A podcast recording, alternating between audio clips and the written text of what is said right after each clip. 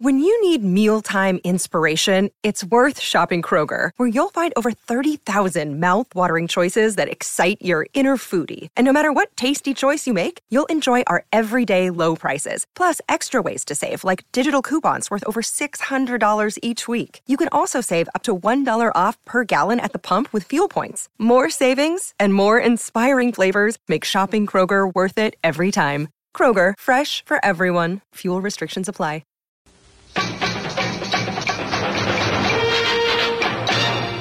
It seems strange at first that the producers of the Superman movies would move on to an epic about Santa Claus, but in a way it makes sense.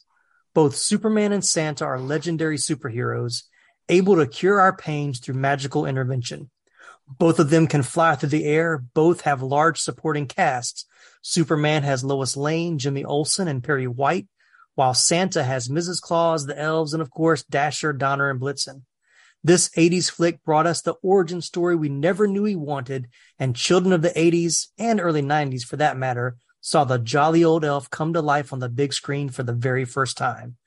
So sit down with a warm cup of cocoa by the fireplace under the glow of the Christmas tree lights as Laramie Wells and I discuss Santa Claus the movie from 1985 on this episode of the 80s Flick Flashback Podcast.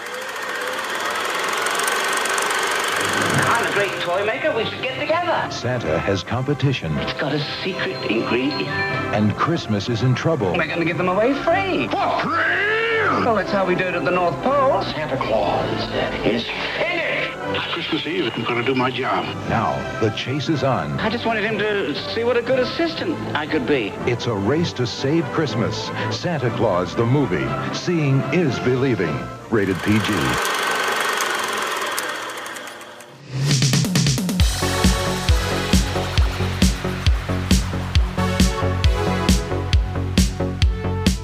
Hello, movie viewers and movie lovers. My name is Tim Williams, the creator and host of the 80s Flick Flashback Podcast. On each episode, I'm joined by an 80s flick loving guest co host to talk about one of the great and sometimes not so great movies from the 1980s.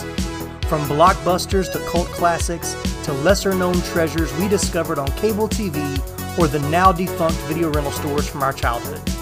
No matter which 80s flick we choose for each episode, we have a lot of fun sharing first time watch memories, discussing our favorite iconic scenes, and even learning some behind the scenes stories about the cast and crew along the way. If you haven't already, be sure to subscribe and follow 80s Flick Flashback on Apple Podcasts, Spotify, or whatever your favorite podcast platform is. And while you're there, leave us a stellar written review and a five star rating. You can also support the show by following us on our social media pages. Just search for 80s Flick Flashback on Facebook, Instagram, Twitter, and TikTok. And don't forget to check out our website, 80sflickflashback.com as well. If you want to take your support to the next level, you can become a financial partner for less than $10 a month. The link to financially support the podcast is located in our episode show notes. And while you're there, be sure to check out more fun facts and behind the scenes trivia we just weren't able to fit into today's episode. Thanks for listening. Now, on with the show. All right, well, welcome in, everybody. So glad to have you on this very merry podcast episode. And we may to be the first to say Merry Christmas and Happy Holidays uh, to you, everyone out there listening, and to my co-host, Mr. Laramie Wells. Merry Christmas, Laramie. How you doing, man? I am good, or should I say, my elf is good. yeah, uh, you're Yeah. not elf conscious, are you? No, no, I'm I'm elf assured There you go. There you go. Yeah, the elf puns were aplenty in this. Uh, and bad. That's bad. my that's my least favorite part of this movie. Oh man, yeah. So we're of course we're talking about Santa Claus, the movie, the epic uh, box office bomb from 1985 that uh, tried so hard and fell so short, but we still love this movie. I know this this is a guilty pleasure of yours, right, Laramie? Yes, yes, I I actually really like this movie. Yeah. Um, I, yes, I'm not going to say it's perfect. I No. get I get its flaws, but there's I don't know if that's it's just a It- yeah. nostalgia feel. Yeah. Or this is a very 80s movie. Yes. Yes. Very much so. Um, yeah, but it also, I, I mean, I'm a I'm a Tim Allen Santa Claus guy. Like he's Yeah. my top Santa Claus. But Yeah.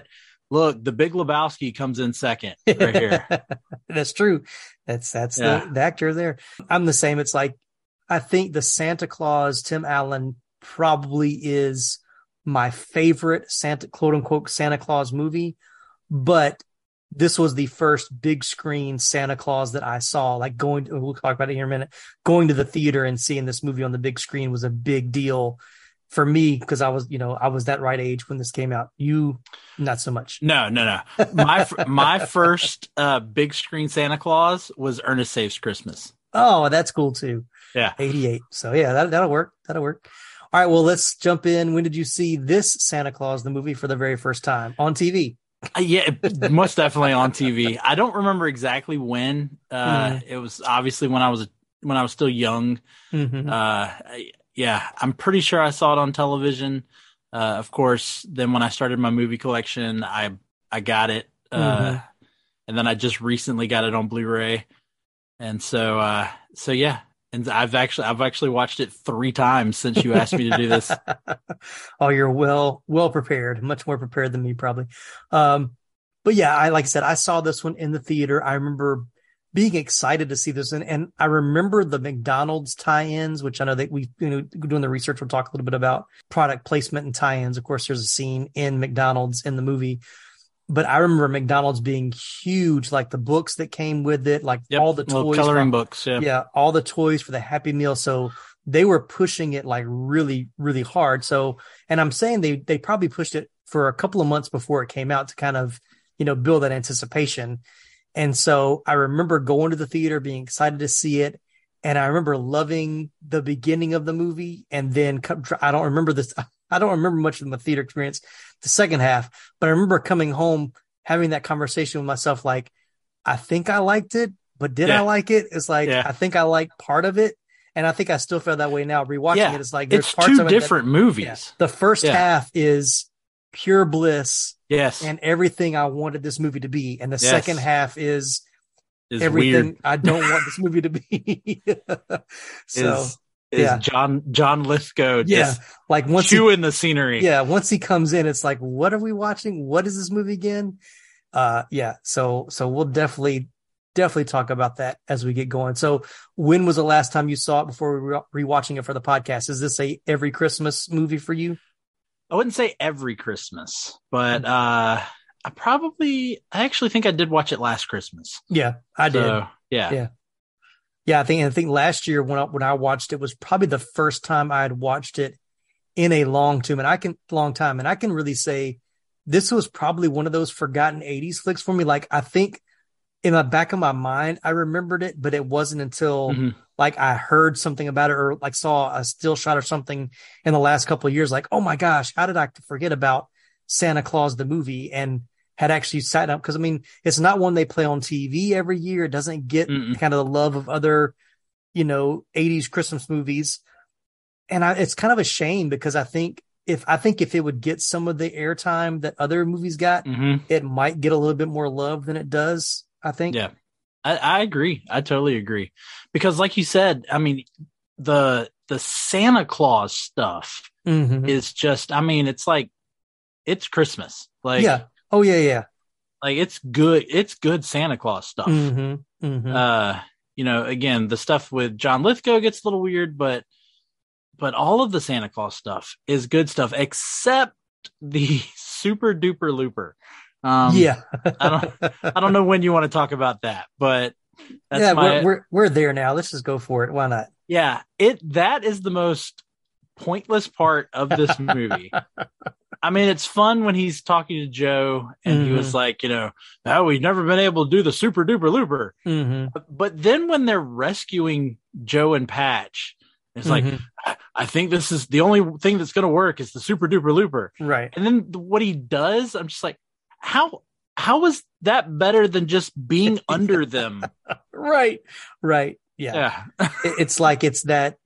eh, It's like the first half of the movie is a director's vision and a writer's vision. Like it's like you we've we talked about this on other pod, some of your podcasts about you know bad movies, and I wouldn't qualify this one as a bad movie. It's not a great movie, Not a great but it's movie. but it's Yeah. not a it's not a bad movie. I don't think. Um, but you can tell where at some point it becomes a movie by uh studio or by committee where it's like oh we've got to have this or we've got to have this or we've got to have that and they just kind of throw i think too much in the second half and that that you know super duper loop or whatever is that thing where like we need this one thing that he's got to do Yeah, that, this- it's that yeah. it's that, that one uh trope that the movie Yeah. has to have it's this thing that uh, Santa can't do, but he has Mhm. to be able to do it at the end. And- right right And I guess they just, yeah, I would have just loved to have seen the writers uh, just going, what could it be? What could right it be? right Um, now let uh, let alone the fact that uh, this is a Salkind movie, Mhm. which you know you talked about in your opening, this being like Superman, and of course Right. that was a notorious thing with Superman Mhm. of Mhm. Richard Donner wanting to make one movie Yeah. and and them going, nope, nope, nope, we're gonna make this other movie, and then we end up with the craziness.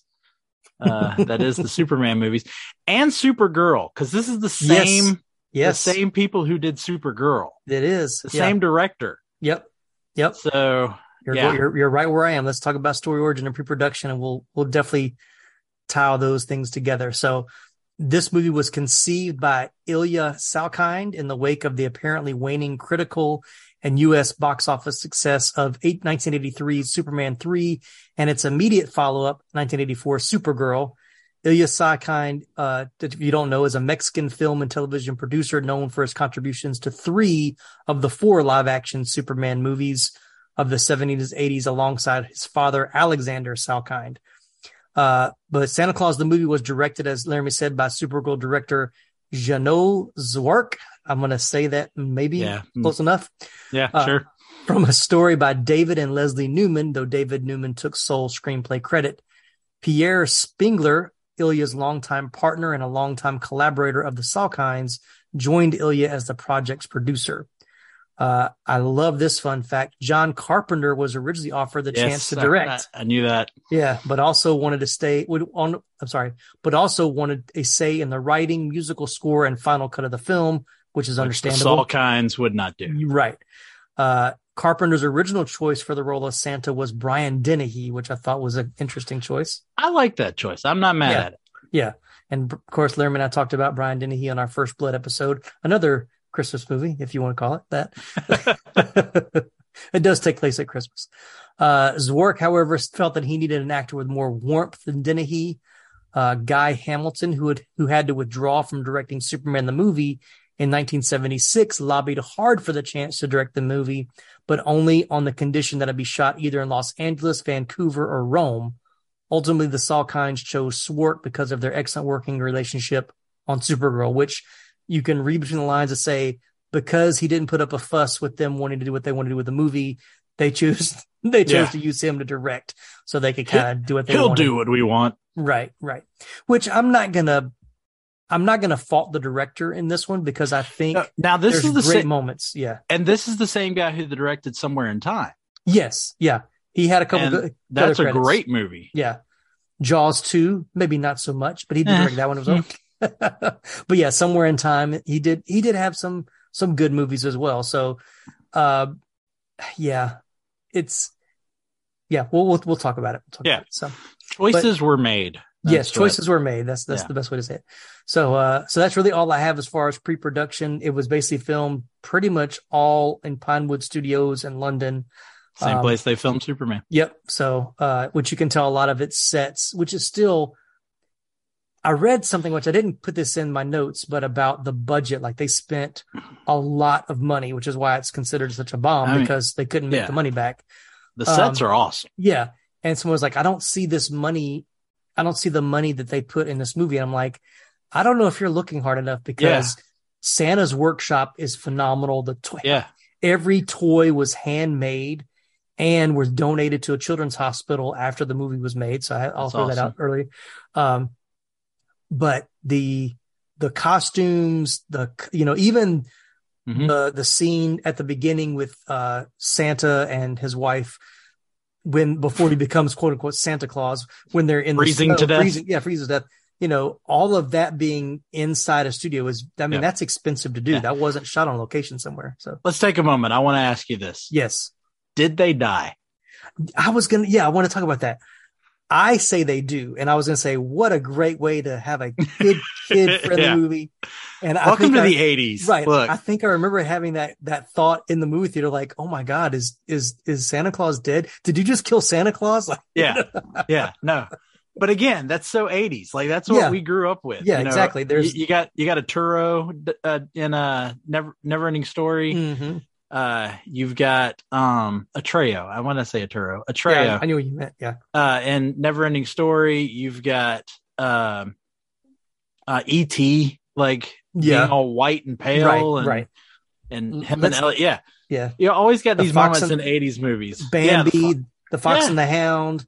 I mean, it's not an 80s kids movie if somebody doesn't die early in the first half Yeah. or at some point in the movie. But yeah, so so yeah, I I had even watching it again the other day, I was like, I think they it's like they don't really tell you all the way, but they give you enough. Like as an adult, you're like, yeah, he's dead. You know, so it's like Yeah. this. But as a kid, you're kind of like, I don't. And it's confusing too because he comes in as Claus, he's so, Uncle Claus. Uncle yeah. Claus. So for a kid that doesn't, you know, you they're kind of thinking they already think of him as Santa Claus, not as this regular human that's just you know kind, gen, you know, kind couple that gives Mhm. you know toys to their their family. So it is a little confusing, and I think I might have. Been, I think I remember being a little confused watching it as a kid, but it's still well done. Uh, Yeah, even- yeah, there's there's some stuff they didn't quite think through. yeah, I, but going back to this, I do think it's really left up to the viewer as Yeah. to did did they die? right, um because i think it's donner uh donner because for those of you who've never seen the movie he already has uh donner and blitzen yeah, um Oh, as, yeah, his yeah. Two, as his two reindeer uh and they're all donner and blitzen have collapsed in the snowstorm Mhm. and then um claus and mrs claus uh, or anya Anya, anya, yeah. although he says anya um I, I kept pointing that out. I was like, why does he keep saying Anya? Uh, but yeah, they're freezing and they're they're they're not moving. right, right. And then all of a sudden, a little light starts to shine, which I guess is supposed to be the Christmas light, Mm-hmm. the Christmas North star. Star, yeah. Yeah, and Donner, I think it's Donner that wakes up, Mm-hmm. but you're still sitting there going, yeah, but does he wake up because he sees the star? Or is the magic of the star Waking is him up. what is waking them up. Right, right. Yeah. Yeah. And, Yeah. and then of course when they're told uh you're you'll you're immortal now, you know, Mhm. you'll you'll never age. I'm like Right. because this is, you know, the afterlife for you. Right, right, right. so yeah, I'm I'm the same way. Like I think that's definitely left up to the viewer, but in my mind it was, you know, I think they, you know, they they did die. Yeah. Yeah. So yeah, there you go. Merry and Christmas. yeah, and then it made me think later on in the movie, like you know, as as it, of course, it jumps, you know, cent, you know, uh, centuries or whatever, but you never went to the family like they were going to visit a family like there. We never saw what that felt like. Whatever happened to Uncle Claus? Like no, Yeah. you know, what, what did that family think? You know, uh, so I, which I'm I sure- guess, which I guess, based off the way this movie plays out, I'm sure he tells them because they don't seem to really care about this secret. Yeah, um, yeah, yeah, yeah. I do. I will say that as it gets, yeah, once you kind of meet Joe and the and the girl, I can't remember her name now. All of a sudden, uh, but yes, like he's not trying to hide from the kids or be, you know, kind of a secret, like you said. So it Well, does- and even when Patch goes on, oh, Patch just himself yeah. revealing himself to uh, BZ Mhm. immediately. And Yeah. then when he goes on television and all of the elves see it, like Mhm. they don't really look all that upset Right, that he's right. just exposed their Mhm. their secrets to the world. So I, I that I had a little bit of a problem with. Is I'm like, wait, y'all are this y'all are this magical race of small men, elves. Right. Right. Uh my Not a fairy. went yeah, my mind just went blank on the name that they call Oh them yeah, at the at the beginning. beginning, yeah. Um who have this um, who have this magical place that no one can see, Right, right. and but then welcome to the 80s and we're just gonna santa's just gonna show himself to every kid he wants to and right. uh an elf is just gonna go hey look uh even though i i clearly know you're a bad person um i'm gonna share with you this this secret and we're gonna um tell the whole world and we're gonna let all the whole world fly and hmm i'm just like Yeah, okay it gets yeah, it gets really weird in that third act. Or Yeah. Second half of the movie. Yeah. And now these messages.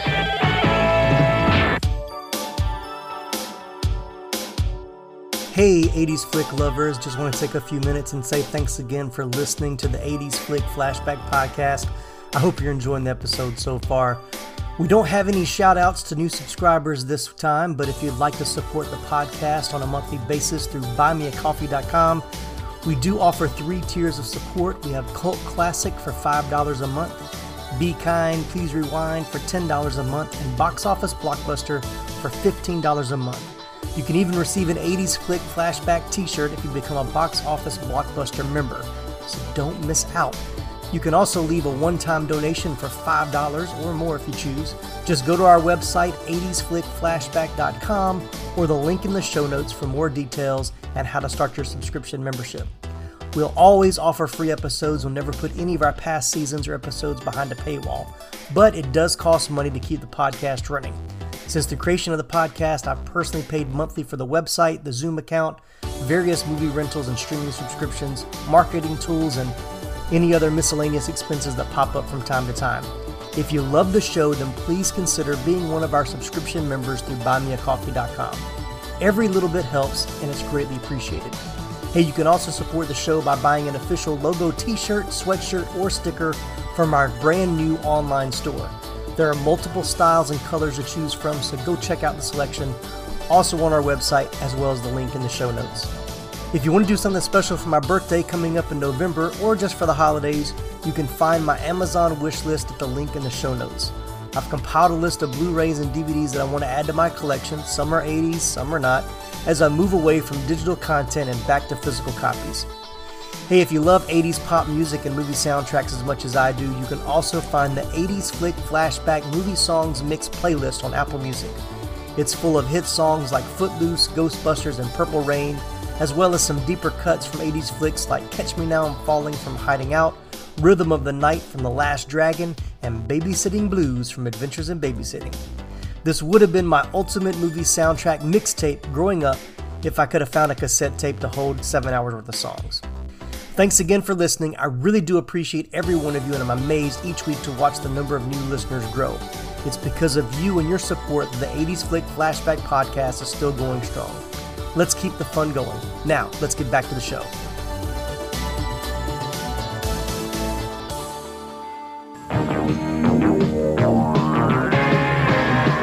Uh, let's talk a little bit about casting. So, because he's top billed, we'll start with Dudley Moore as Patch, even though it's not Patch the movie, it's Santa Claus so the movie. There's there's you know there's you another Superman connection. right. So you know Superman was third billed. Yeah. Uh, Christopher Reeve was third billed in Superman the movie, right. Right. and Santa Claus, uh, David Huddleston is third billed in this movie. How crazy is that? Right. Yeah. Right. All right. So Dudley Moore, of course, is Patch. Uh, a little bit about him. His career as a comedy film actor was marked by hit films, particularly Bedazzled in 67, set in swinging 60s London.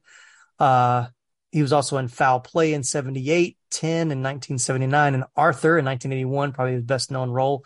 For Arthur, Moore was nominated for the Academy Award for Best Actor and won a Golden Globe Award. He received a second Golden Globe for his performance in Mickey and Maude in 84. Moore was awarded a star on the Hollywood Walk of Fame in 87. Uh, and he made his last public appearance in 2001. Of course, he passed away. Um, but Dudley Moore was the Salkinds' top choice to play the lead elf in the film. Ilya Salkind having remembered a scene in Arthur in which Liza Minnelli's character asks Moore if he is Santa's little helper. Way, to, way to get the casting done.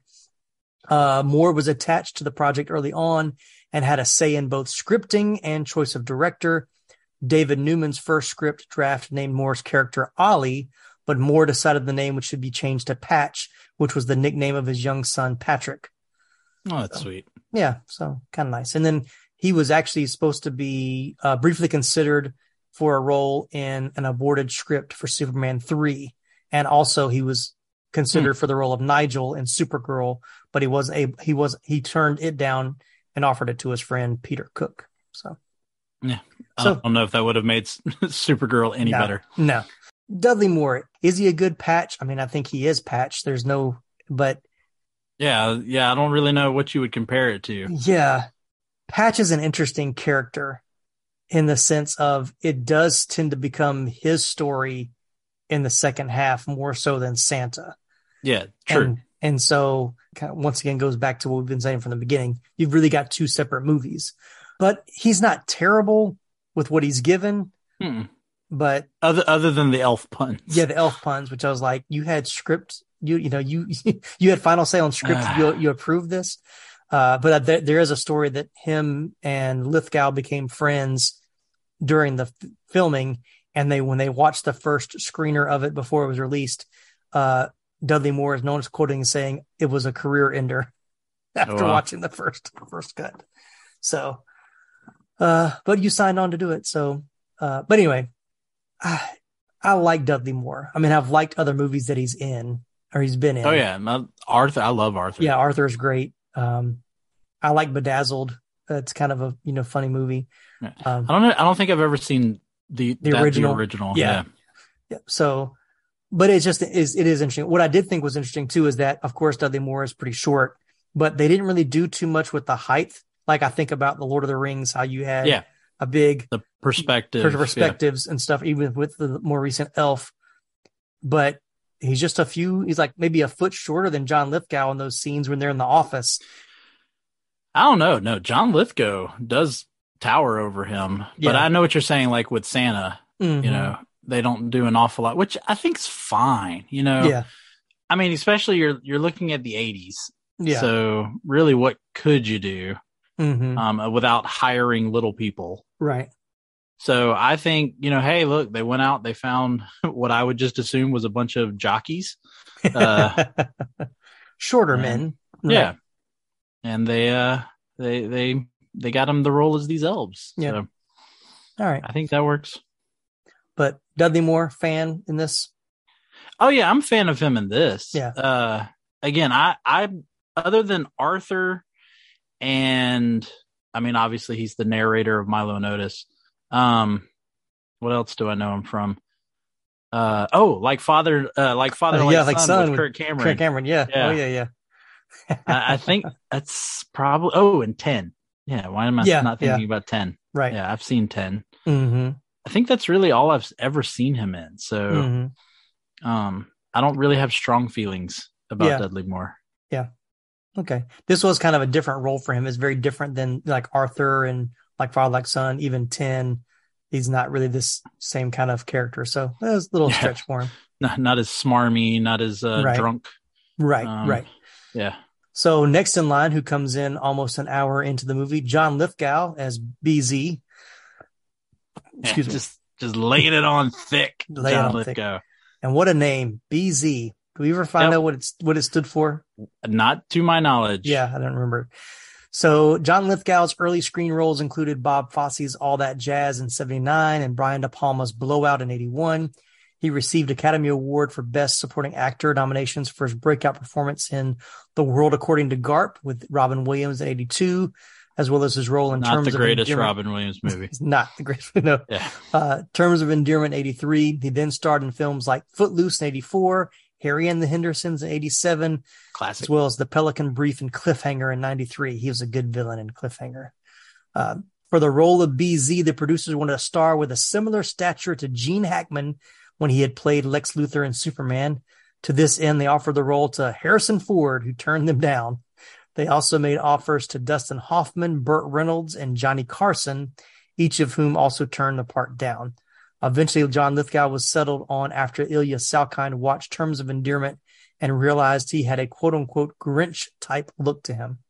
So, You know, it was funny uh, as I was watching it. Um, Ruby actually came in and she heard him talking. hmm she was like, "Is that the guy that plays the Grinch?" It's like, "No." And she's like, "Because it sounds like the Grinch." yeah. So, Yeah. and then the more I thought about it, I was like, "Yeah, it kind of does." hmm For free. Yeah. yeah. You you know you talked about cliffhanger. I mean, he plays a good villain, He does, and uh, Um, you know that's that's his. even when he's even when he was laying it on as cheesy as he is in this. I Yeah, mean, he's yeah. he's for for the type of movie that it is, Mhm. He's a good villain. yeah, it's interesting because I'm I'm wondering like, did he was he there when they filmed the first half of this movie, or did he just come in? it's like because it just doesn't he just doesn't match anything else. I'm also confused by so he is, uh, and I think the the name of I was trying to think of the name of the little girl when you missed. I think it's Caroline. Is it Caroline? That's probably right. Yeah, we'll say He that, is sure. her step uncle, Yes, weird which. I'm which I'm going. Okay, so does that mean he's the brother of one of your parents, but they you were already one of your parents' child, and then they married? That how he's just? And also, does does he have custody of her?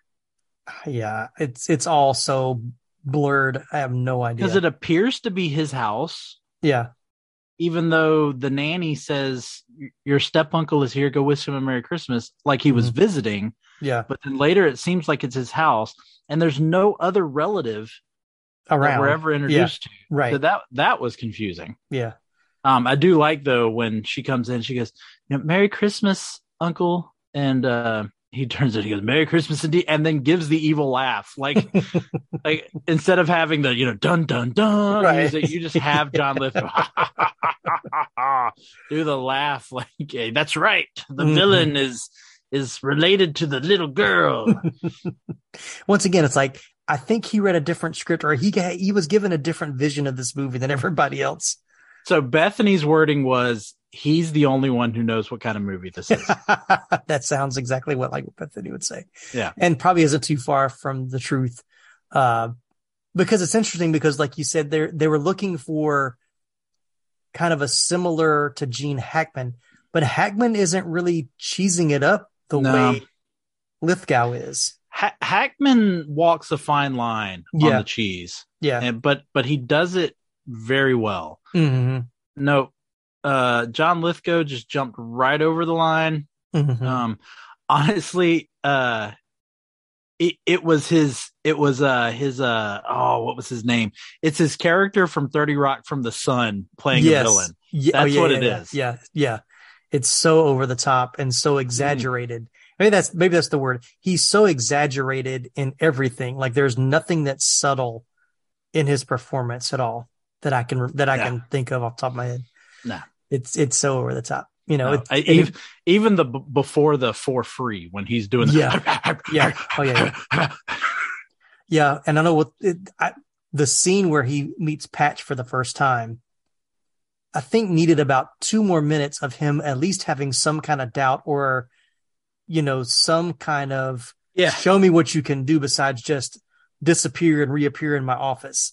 Like Yeah. he he he He- becomes invested way too quick. Well, but he also Patch teleports a couple of times. Yeah. Then yeah. as soon as he tells him he's an one of Santa's elves, Mhm. he goes, "Oh, just what I thought. You're you're from the escape, you know, escape asylum." from the asylum. How'd you know I escaped? Yeah.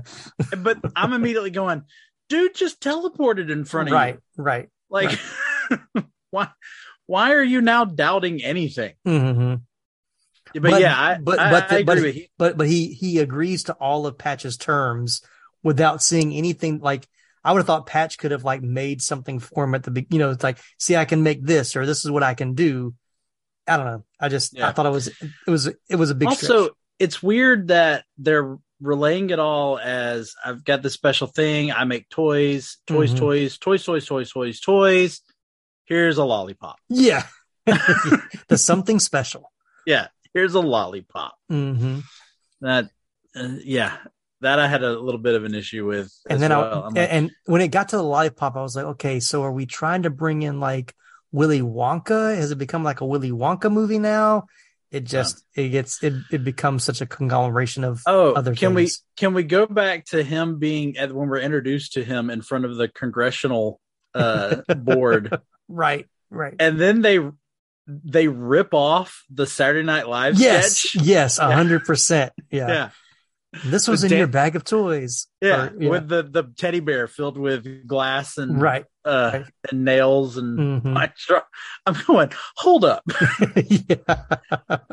First, again, you ripped off the Dan Aykroyd sketch from Saturday Night Live. Right. Two, Mhm. that doesn't happen accidentally. No. No. Like, Right. okay, the flammable doll. All right, they need to to Mhm. work with a different material or whatnot. Right. But when you dump that stuff out and you're going, all right, we're we're putting you on a probation, you know, no, arrest this man. Right. Arrest Right. this man. He- Right. he's put shards of glass and nails inside of teddy bears. Like that. That that's a heinous action. Yes, they're like we Right have there. to show how evil he really is. That's Yeah. that's yeah, that's. Oh man! All right, moving on. So the great David Huddleston as Claus, Santa Claus, an Emmy Award nominee. Huddleston had a prolific television career and appeared in many films, including Rio Lobo, Blazing Saddles, Yes. Crime Busters, Santa Claus the movie, of course, and as Larry already mentioned, The Big Lebowski. Yeah, much different role. Yes, yeah. So Ilya Salkind wanted an American actor to portray Santa Claus because he felt the film focused on a primary primary piece of Americana in much the same way that Superman had.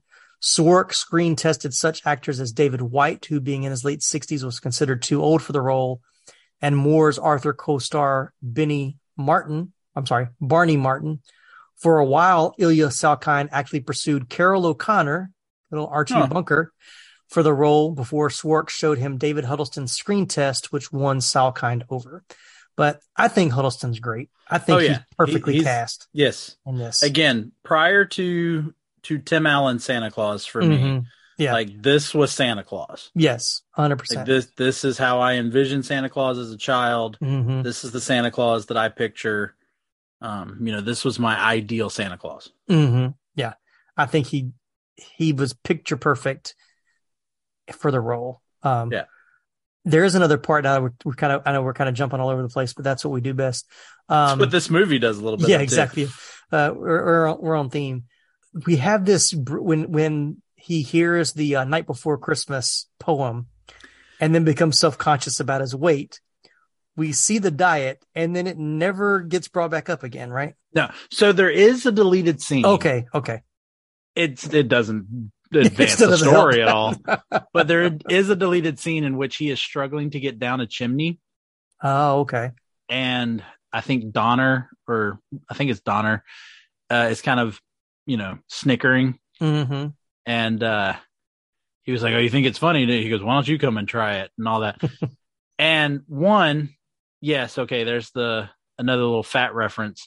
But also, I'm going. This doesn't make any sense because he does the little teleport thing. Yes, exactly. So there is no going down a chimney. hmm Um, but no, that that is one of many things that doesn't pay off, in my opinion. Right.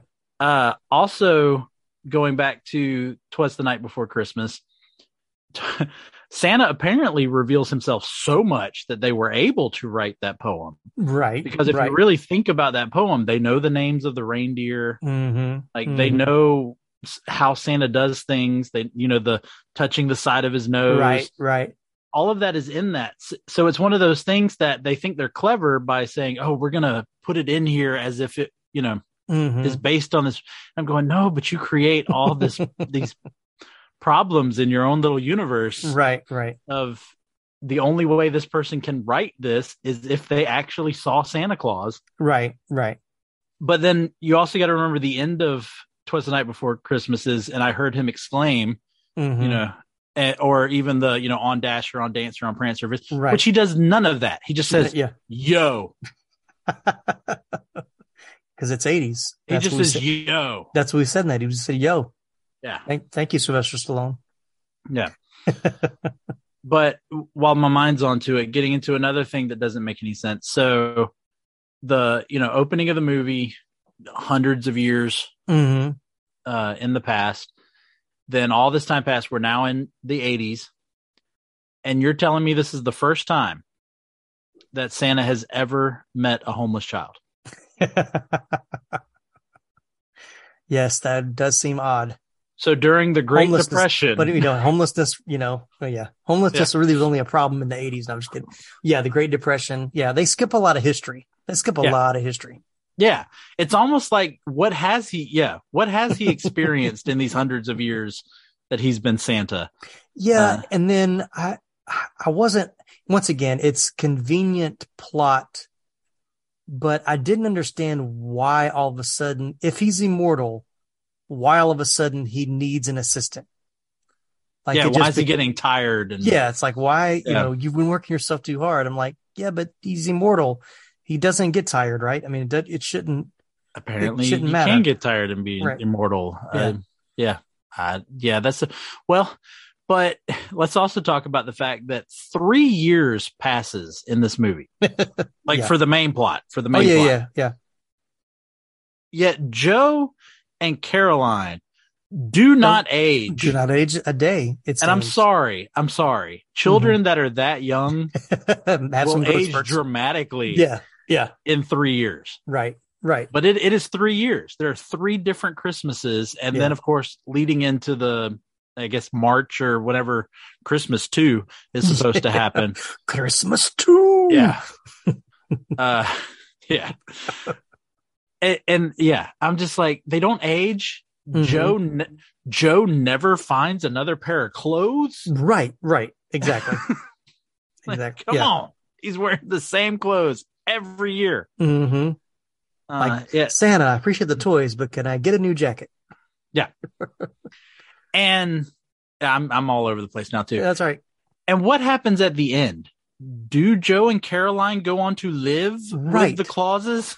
See, there there was one part of them when I was rewatching it the other day.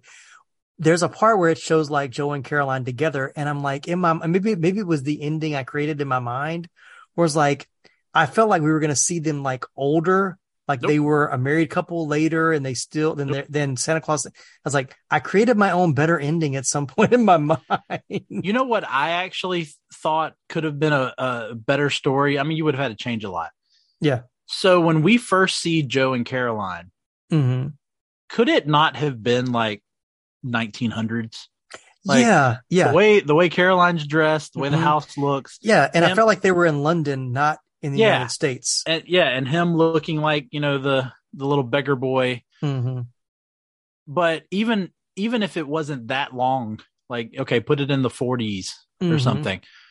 Wouldn't it have been interesting to have a story where the Joe character uh, sees Santa uh, or sees the the bum, the uh, the Salvation Army Santa that steals the money, and Right, right. maybe he sees another thing of a, a bad Santa, and so he has this hatred for Santa, Mhm. and then he grows up to be BZ. Ooh, yeah. Yeah. Meanwhile, you've like got. Caroline. You've got Caroline who holds on to the Christmas spirit, hmm and but they they never ended up together. hmm Um, and then Santa reunites them now that they're older, and and you have the the turnaround of the villain Yeah. as well, Oh, with yeah, the, yeah. which you don't get in this. Not at all. In fact, in fact, uh, h- how is BZ still alive? I want to know. Um, yeah. He's floating in space somewhere. But going back to what we originally said, with BZ now floating in space, with Joe already being, uh, you assume, an orphan, hmm like, and now Caroline, I guess, is an orphan. hmm If BZ was in fact her her uh, uh, guardian, Right. Yeah. Yeah.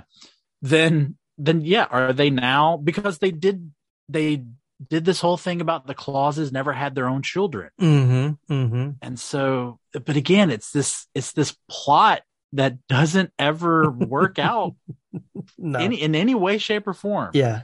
And like there's a lot the- of story here without conclusions. Yes, and like and and don't make conclusions. The movie just kind of ends, and I'm like, Mhm. I don't understand what really just like I get that stuff happened, but it just it's like it just they just had to tie it all up. Like we're out of money, we're out of time. Yeah. here's the ending. Because even after watching it three times within the last few weeks, why was Patch loading up all of the candy canes and going? Where was he going? yeah, very unclear. I, I wasn't sure. He says something about needing to get the inventory so Santa can do something faster or something. But I'm just like, I, but why?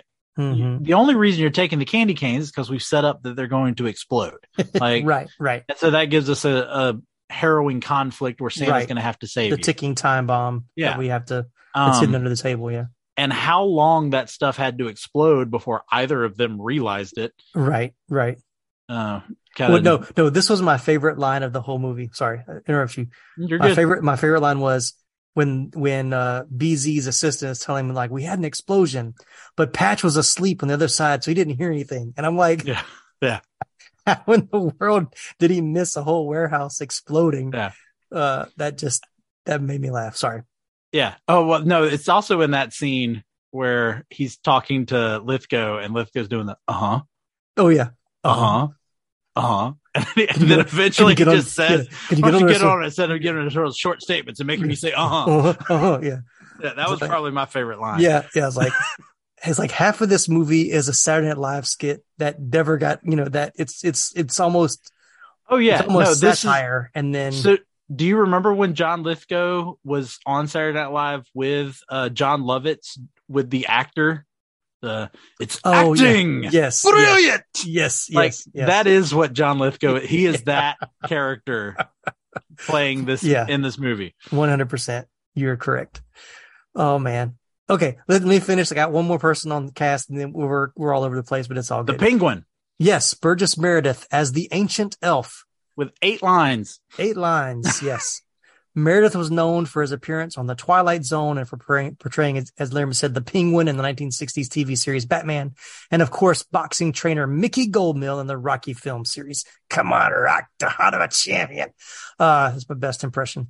Uh, for his performances in The Day of the Locust in 75 and Rocky 76, he received nominations for the Academy Award for Best Supporting Actor. Of course, I remember him was also from Clash of the Titans from 1981. He also narrated numerous films and documentaries during his long career. Grumpy So- old men. Grumpy Old Men is Grumpy oh Old Men. Gosh, that's yes. I know it's not an 80s movie, Yeah. but He is hilarious in the Fantastic Grumpy movie. Old Men movie. yes, yes. Oh man, we wa- me and my wife watched the first one like this time last year. Like it was after Christmas, but it was still like winter outside. Yeah. It's still so funny. Anyway, all right. First, uh, so the role of the ancient elf was written with James Cagney in mind. Though he Huh. liked the film's overall idea, Cagney, who was 84 at the time, had to turn down the role because he was too weak by age to perform it. I could see that. Yeah. Then Fred Astaire was considered, but when this eventually came to nothing, uh, Dudley Moore suggested Burgess Meredith for the role. So, so thanks to Dudley Moore, we got Burgess Meredith. Go to someone who's not as old. Right, right. Because Fred Astaire, Fred Astaire died in the 80s. So Yeah, he had to have been don't know older, how- if not the same Yeah. age as Cagney. I don't know how old he was, but Yeah. I know he I know he he died in the 80s. Yeah. So But yeah, great cameo by Burgess Meredith, which I think he's like the main narration at the beginning of the trailer. Like his like his speech is basically the beginning of the trailer, isn't Yeah. it? I, it might be. I, I don't remember. I think so. Yeah. Yeah. All right. But Well, yeah, that's all. Anybody else in the cast that you that I I mean we we I skipped over a lot of people only because there wasn't much in their filmography that was much to talk about or really much in the movie that they were. A I mean, we covered the major characters and Burgess Meredith, who's not a major character, just a, a name uh, in the movie. yeah. No, I know that I've seen some of the other uh the el- elves. I know I've Mhm. seen some of them in other things. right. Um, I know one of them uh was in like uh, a few episodes of Doctor Who as an Right. alien. Yep. yep. Um, Saw that. Yeah, uh, but um, yeah, I, I didn't really, didn't really, uh, no one else really screamed out at me as, Yeah. oh, that's someone else you can talk to. I mean, even Mrs. Claus, Mhm. um, you know, I was like, yeah, I don't know what else she's. She had done a lot of. British British TV. Like pe- people that were of British TV would know her because she was in Midsummer Mysteries or Midsomer Murders, and then Keeping Up with Appearances. I think were two of the things that rang a bell on her filmography as I was Okay. looking. But I've seen Keeping Up with Appearances, so I'm, Yeah. I may, may not remember who she is in that. Yeah, and I liked. I will say, since you brought up, I liked her in the role. I think she did well with what she, you know what she was given. She didn't have, you know, much to do. Um, Yeah. but There was there was also because you see a, a quick thing in like one of the montages as they're getting used to the North Pole. There was a scene in which uh, she she kind of uh, upsets the elf cook. oh, really? Um, which you know there is the scene where you see her try some of his like Mhm. soup or stew or oh, whatever, right, right. Yeah. and then she puts a little seasoning in it. Mhm. Um, so I guess they work things out, but um, you see like their first encounter, and she just does not like his stew at all. Mhm. Uh, which also leads me to other questions like, what is their stew? Like, what are they eating? right, right. I'm very curious as to what Mhm. they're eating. Um, also, this just randomly popped into my head Go for it. When the clauses are asleep for, I, I guess, that first night. Mhm. Um, and you see their little door, the little circular door where they're, they have some sort of like cubby. Mhm. there's a lock on the outside of that door. Go back and look. There's one of those little like you can Yeah. turn turn the little piece of wood. Yeah. and it would, Oh, yeah, yeah. it would prevent you from opening. I'm like, they they could just lock the clauses in there. Like, right, right. I don't didn't understand the purpose of that lock. Mhm. There is a lock on that. Right. Whatever set designer created that put a lock on that door. um. So I found that interesting. Something's missing with this door. Can we put a lock on it? Yeah, we'll do that right away. Yeah, Yeah. I don't know what the the point of putting that on there was, Right. but they put a lock on the door. I also love how uh Patch, uh, you know, he, he's supposed to have all these ideas and and all, and you know, he shares with Santa. He had this idea of a clock that will wake you up, hmm hmm and then in the very next scene, we see a clock wake up the elves. hmm So And- did So did Patch create it, or did this thing already exist? Right, right. It's literally in the next scene. Hmm hmm Um, they also never explain, although I I think I figured out. Do you notice that after they wake up, they then turn the name yeah, I did see on that. the bed? Yeah. They don't explain that. hmm I thought maybe it's a they they It's like a sleep in shifts. Yeah. Yeah, that's what I was thinking. Yeah, that was my thought. but you never see them even like pass another Right. group of elves. Right, right. So right. that that's another one of those storyline things that just does not have a explanation or an Mhm. outcome or yeah, there's a lot in this. there's a lot. I also don't understand how the toys in Patch's machine they don't get any bolts in them. hmm Things don't get disconnected. But when they come out of that machine, they're fine. They don't Yeah. fall apart.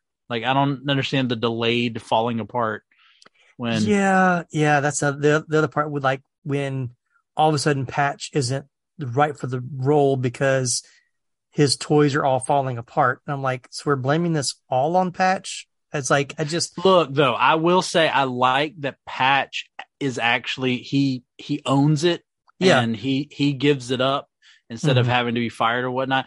Because that is another part that it makes this really a good it's a it feels like a Christmas movie. yeah. Oh yeah, yeah. You know, you don't really have there's no anger between hmm the Mhm. the, The elves, elves, and right. Santa and Yeah. Yeah. you know everything's good you know he he he misses patch and then all Mhm. patch is trying to do is get he thinks that santa's upset with him Right. Right. and so he's trying to get back into santa's favor but i, I love that there is no hatred There is Mhm. no admo- um, Animosity. animosity in in those characters because there Mhm. shouldn't be Right. You know, even when, you know, Mrs. Claus says, Oh, I'm glad we found out about this little boy. He doesn't deserve a toy. And Santa's like, No, every child should deserve right. a toy. Right. Yeah. I was going to bring And that it- part up too. Yeah. It's yeah. like how he, the creation of the naughty and nice list. And like there was a, you know, in this iteration of Santa Claus, there was a time where he gave toys to all kids. It wasn't a list, which I thought was, once again, that's part of the movie that I really like. That's, that was interesting. Yeah. I like that. And I like the way they do the letters where the letters just magically, Mhm. you know, Mary Poppins style go up the chimney and fly Yeah. all the way to North Pole. How the toys do that later Right. when all the broken toys come falling in. I'm Mhm. like, how does that happen? um, Yeah. And then there's the scene where they're all stamping the toys elf made, but Yeah. we never see that later, like the toys anywhere Like I thought that was, I thought that was going to come that up later with, something. Yeah. with BZ, where you know he's putting elf made on toys that aren't made by elves or something of that nature. So Yeah. But again, that would be more development with the story, Right. which there is no development with any any part of this story. As again, I, I really like this yeah, we movie, were, yeah, but as a you know, as you and I are reviewing the movie, Mhm. you gotta review it yeah, With for what it critical- is. Yeah. because this, other than from what I looked at, other than maybe Roger Ebert, like critics Mhm. hated this movie. Oh yeah, oh yeah. and Roger Ebert, I think his only positives just had to do with the look of it. hmm with you know the sets like we talked about Right. And, yeah so There are there are definitely things to appreciate in it, even if the movie as a whole falls short of what it could have been, and what you hoped it was going to be. But Yeah. it's still worth worth watching. it's worth a watch it's definitely worth a watch Yeah. I, I would not would not tell anyone yeah oh don't watch that don't Oh, watch yeah, that. yeah, yeah. it's horrible no watch watch this watch it Yeah. watch it All right, so let's talk about iconic and favorite scenes. Do you have an iconic scene for this one? iconic um i would probably say just the because this is the thing that always stuck with me as a Mhm. child uh, in between my ability to watch it before i was able to purchase it Mm-hmm. was the the lollipops Okay. i don't i don't know what it was about the lollipops but the lollipops always stuck in my head as a uh, so for me that would be iconic but i honestly think santa's um initial uh takeoff hmm there's, there's something Mhm. about that that Yeah. it- that's again a- uh, aside from him saying yo but just but just the look on his face is Mhm. you know he, they're going down the the ramp whatever you want to call it before they take off right. uh it, i mean it's just that's that's santa That is Yeah. that is the way that should look Yeah, I think it's the second half of that. Someone he actually is like flying away from the Christmas star, that kind of that snowy background, and you kind of see him flying Mm-hmm. out. Um, yeah, that was going to be my like iconic. Like I remembered that Yeah. scene, and I would say even the we we call now the death scene. That's pretty iconic. I mean, that's something I've always kind of stuck with me of them fighting through the snow, you know, and then Yeah. uh, i think my young brain pushed that it out, yeah sure. Because Uh, i i because i remember when i fi- when i finally bought it and then i Mhm. watched it i was like i don't remember this yeah. So, any favorite scenes? Or are they pretty much Um, the same? Yeah. Uh I mean, I like a lot of the stuff in the North Pole Mhm. because it's just it's that's what the North Pole that's the classic look of the North Mhm. Pole. Um and that's the classic Santa stuff. Uh yeah, probably that. I mean the for free is just that just that one little moment is always going to stick with me. You know, if I ever get a chance to say that to someone, that is how I'm going to say it. oh, yes, for sure. Yeah. Yeah. Yeah, Um, it's like the, what for free? uh, what does he say before that? It's something else. Is that it's two parts of that? I can't think of it now. Um, Well, he he's telling them. He goes, and how much is it going to cost? And Dudley Moore like cost who? And well, it'll cost the the consumer for Mhm. for purchasing. Oh, we're just going to give it to them. It's just going to be for free. Mhm. And then, like I said, then he goes back in his chair. right, And he right. starts to, ho, ho, ho, ho. and Dudley Moore is saying, "Oh, how do you do that? How do you Yeah, make do you your, face, head so, so, red, red? so fast?" And yeah, then he does the for free. Right. Which in that scene you could tell he was moving back to get under a red light to make his face look red, Yeah. which I thought was pretty, you know, good old uh practical effects. Um yeah. Which is another good thing about this with the Salkind, hmm uh, their production, because they did a great job with Superman and making you see Superman Mm-hmm. fly. And yes, there was a lot of you know green screen type stuff, hmm but they're like I'm pretty sure that when Santa takes off uh, from the roof with Joe, hmm that that was a practical effect. Yeah.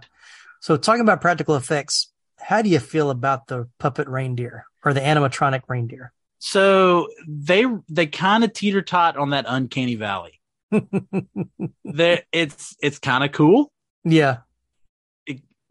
kind of creepy. Yeah. I think I appreciated it more as a kid and seeing it as an adult. It's like, eh, I can see why they did it. I like they- it better than yeah. If they had, Yeah.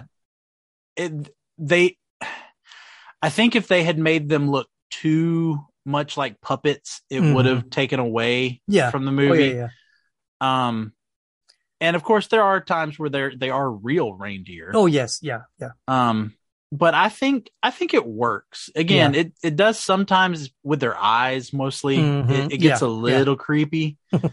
um, and then there's that that time where uh, is it Blitzen that's uh, afraid of the the flying? Oh, yeah. yeah, yeah. Um, I don't and- remember which one it was, but yeah. I yeah, you're talking about. but on the initial takeoff, and he looks down, and yeah, his eyes he- he get are wide, big, Yeah. and then he covers his eye with his ear. right. Right. And I was like, okay, that's uh, eh. Yeah.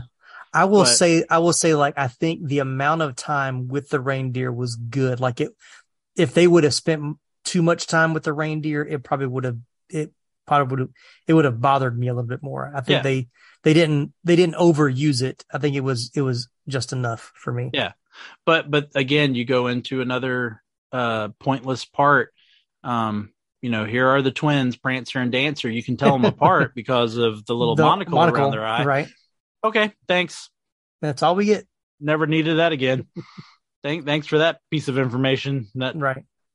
you, all you had to do was say they were twins and we could move on being able to tell them apart served no not, purpose Not important. Right. Yeah. I can't even say I could really see the monocle that well, even watching it. I could I could on the first one, whichever is the first one, I could Yeah. see it. But then when he says the second one, I'm going, I don't I don't see it. It just looks like his it looks like his eye socket. Right. Right. Uh, yeah. Oh my goodness. Uh, yeah, I don't think I have any. I think favorite scenes is kind of the same. The I think the whole first, all of the Santa Claus stuff at the beginning Yes. before Patch leaves or before the whole. well, Patch before we takes over- introduced to Joe, Yeah. Oh yeah, yeah, yeah. I think that's all my favorite scenes, all in that one segment. So yeah. And now these messages. Comic books have been around for almost a century, and in the last two decades, we've finally gotten to see many of these characters brought to life in movies and on TV. On the Moving Panels podcast, we discuss movies and TV shows based on, inspired by, and adapted from the world of comic books. Join me and my guests as we discuss both the good and the bad from Marvel, DC, and even some of the lesser known comic book companies. Learn what is and isn't from the comics, as well as our nerdy review of the movie or show. New episodes drop every Monday, and you can find us wherever you listen to podcasts. So join us for Moving Panels, and I'll see you on the other side of the page. What's up, dudes? I'm Jerry D of Totally Rad Christmas, the podcast that talks all things Christmas in the 80s toys, movies, specials, music, books, fashion, and fads. If it was gnarly during Christmas in the 80s, he's got it covered. Wait, is there a lot of things to talk about for the 80s and Christmas? Well, you got the movie giants like Christmas Vacation, Scrooged, and A Christmas Story. There are TV specials like Muppet Family Christmas, Claymation Christmas Celebration, and a Garfield Christmas special. Plus classics shown every year. You also jam out to Last Christmas, Do They Know It's Christmas, and Christmas in Hollis. But most of all, it was a time for the most bodacious, best selling Christmas toys ever, like He Man, G.I. Joe, Transformers. And Cabbage Patch Kids. Yes, them too. We cover them all, plus much more, including standard segments like Hap Hap Happiest Memory, Gag Me with the Spoon, the other half of the battle. And Chant with the Littles. So tune in to Totally Rad Christmas everywhere you get your podcasts. Turn the clock back and dive into those warm and fuzzy memories. Later, dudes. What seems to be the problem, pal? There's just so much pain in the world, so many issues. I don't think I can bear it. Well, friendo, it sounds like you could use a dose of pop culture roulette. Pop culture roulette? What's that? Some sort of pop culture themed podcast or something? That's right, sonny boy. When hope seems far, dive into some PCR. But I already get my entertainment news from Variety. Huh, that's pretty good. If you're a chucklehead, PCR gives you news you need, condensed, unfiltered, and raw, from three nerds who know a little something about something. Wow, okay, sign me up. That's the spirit. Pop Culture Roulette. New episodes every Monday, available on all major podcast directories. All right, well, let's talk about a few scenes and trivia. I don't have very much. I think I've already mentioned a few of these. Uh, we talked about the toys made. Uh, we the movie had promotional ties with McDonald's, Coca Cola, and Pabst Blue Ribbon. Why not? Uh, McDonald's gave away one of four books with each Happy Meal, which chronicled the story of the film. I remember having, I think I got like part one and three. I could never find part two. I was so upset as a kid. You, you know, honestly, even though I was very tiny, Mhm. I'm pretty sure I had one. I remember those Yeah. those little books. Yeah. Uh, of course, the movie itself showed scenes of people eating at McDonald's, which goes back to your point about when we first meet Joe, I'm thinking it's the 1940s. Yeah. And then we see them in McDonald's, like, well, that's definitely not the 1940s. Um, interesting tidbit the theme song for the film, It's Christmas All Over the World, was written with Freddie Mercury in mind. Mercury recorded a demo for the song at Pinewood Studios, but ultimately turned it down as he was already committed to the Highlander soundtrack. In the end, Sheena Easton was chosen to sing the theme. And apparently the that song was a bigger hit than the movie. Yes, it was. I think I remember that. And then uh, I didn't put this on my notes, but like Paul McCartney supposedly wrote a few songs for the movie, but then They something turned with- him down. Yeah, they just said no. But he ended up They turned down the Beatle. Right, right. They probably didn't want to pay him. Is probably what the issue was. I think. Oh, again, going back to it's the Salkind. So Right, exactly. It's always Yeah. about money. Uh, you probably know this already, but worth mentioning. Marvel Comics published a comic book adaptation of the film by writer Yep. Sid Jacobson and the artist Frank Springer, and Marvel Super Special number thirty nine. yes, which I would love to get a hold of, but Mhm. Cannot find it within my price range. uh, so What is the price range? Just out of curiosity's sake. I mean, what I saw it for, I mean, I could get like a what what was real funny is I could have gotten one for like 10 bucks, which wasn't that bad. But when you read the description, it said that the picture was a stock photo and that the the uh the comic wasn't in great condition. And I'm Oh. like, eh, I'm not gonna take my chances with that. if you're not even willing to show what it looks Right, like right. in the image. Uh, but only- other than that, I think it was like 30 bucks and then like Okay, plus, you know, $12 shipping or gotcha, gotcha. something and i'm like uh, i'm just yeah i Keep mean it's just a Yeah. yeah it's just a comic adaptation Mm-hmm. um I, I know the novelization actually goes into a little bit more detail Okay. but but from what i've gathered the comic is just straight Straight adaptation, yeah. it's just the movie It may have like some because I I was that was one thing that I liked collecting when I was younger was the movie adaptations. I still have the Batman one, and I have a I have Star Wars and Em, do I have all three of them now? I may have Star Wars, Empire Strikes Back, and Return of the Jedi now. I used to have Indiana Jones and the Temple of Doom when I was a kid, and I had Alien Nation. There's a few others, but anyway, but usually they'll have some of the deleted scenes or like early script, early drafts of the script that make it in there. So you get like a little bit of, of both. So, but good deal. So yeah, just keep an eye out when we're at some of those uh, comic book convictions. yeah I, I keep I. I watch them but we shall see We shall. All right, let's talk about box office and critical reception. Santa Claus, the movie, opened in theaters on November 27th, 1985. It debuted at number 12 with just over $1.4 million during its opening weekend.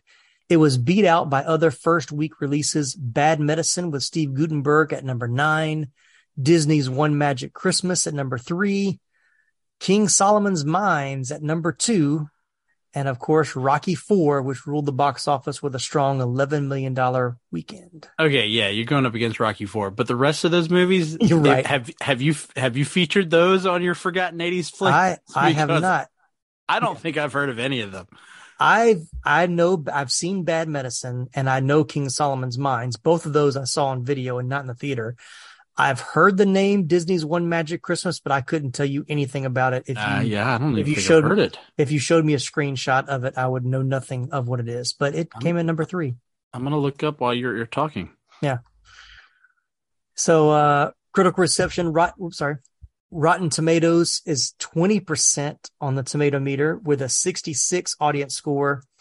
And then bad enough, IMDb has 6.2 out of 10 viewers, but is not listed on Metacritic. So no critics, no critic reviews of uh Santa Claus the movie on Metacritic.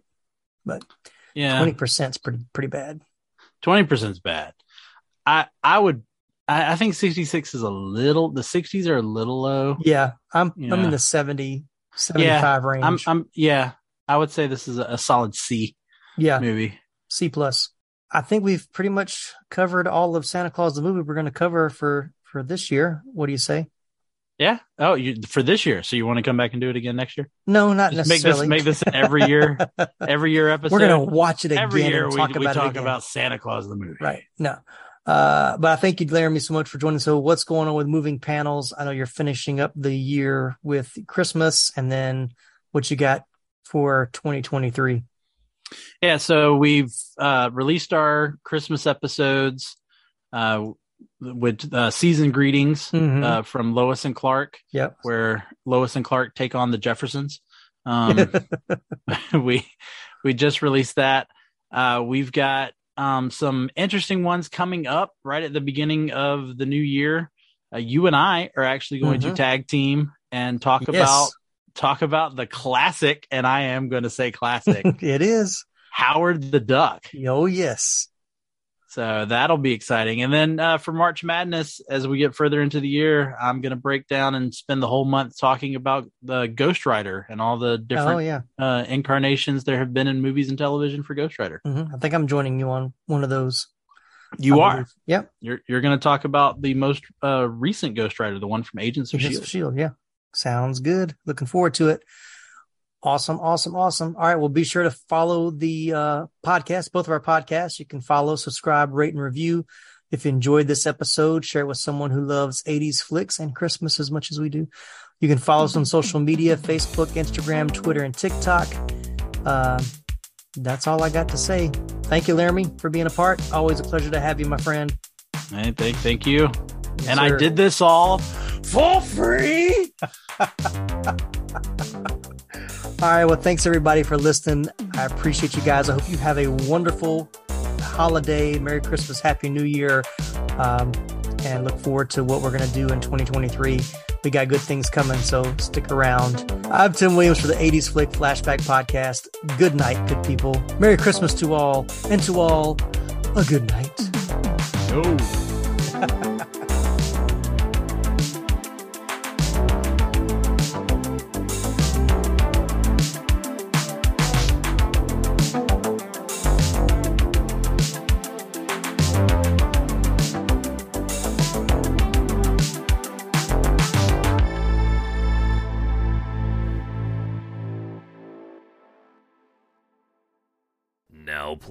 A cell phone near you. A show for all the manly men out there. Where guys talk about their favorite movies and what they can teach us about being a man. Featuring the coolest guests, Murder somebody is not like killing an ant. the most gratifying laughs, It's Tombstone. What can I say? and a fresh take on movies like you've never heard before. This will be the thing that gets written on his proverbial tombstone. We aren't here to criticize the movies you love, but to praise them for how they apply to our lives as husbands, fathers, and really all men in general. So buckle up your seatbelts, because Manly Movies is here. Subscribe on iTunes, Spotify, or your other favorite podcast catcher. And remember, man up. Hey everybody, do you ever just sit around with your friends and reminisce about the days and how things used to be when you were a kid or a teenager or maybe even a young adult? The TV shows and the movies that you watched at the time and how things just aren't quite the same today?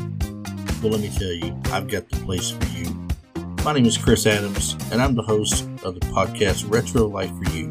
And here at Retro Life for You, we talk about and discuss movies and TV that is retro, and we are going back from the 80s and the 90s and into the 2000s. Hey, sometimes we might even touch back to the 70s if we're feeling good. If this is for you, make sure you look for us on everywhere that you can find your podcast at Spotify, iTunes, Amazon, Google, Stitcher, or hosted on Anchor FM. And make sure you follow us on all the major networks and leave us a rating and a review. It really does help. Look forward to hearing from you. You're still here? It's over. Go home. Go.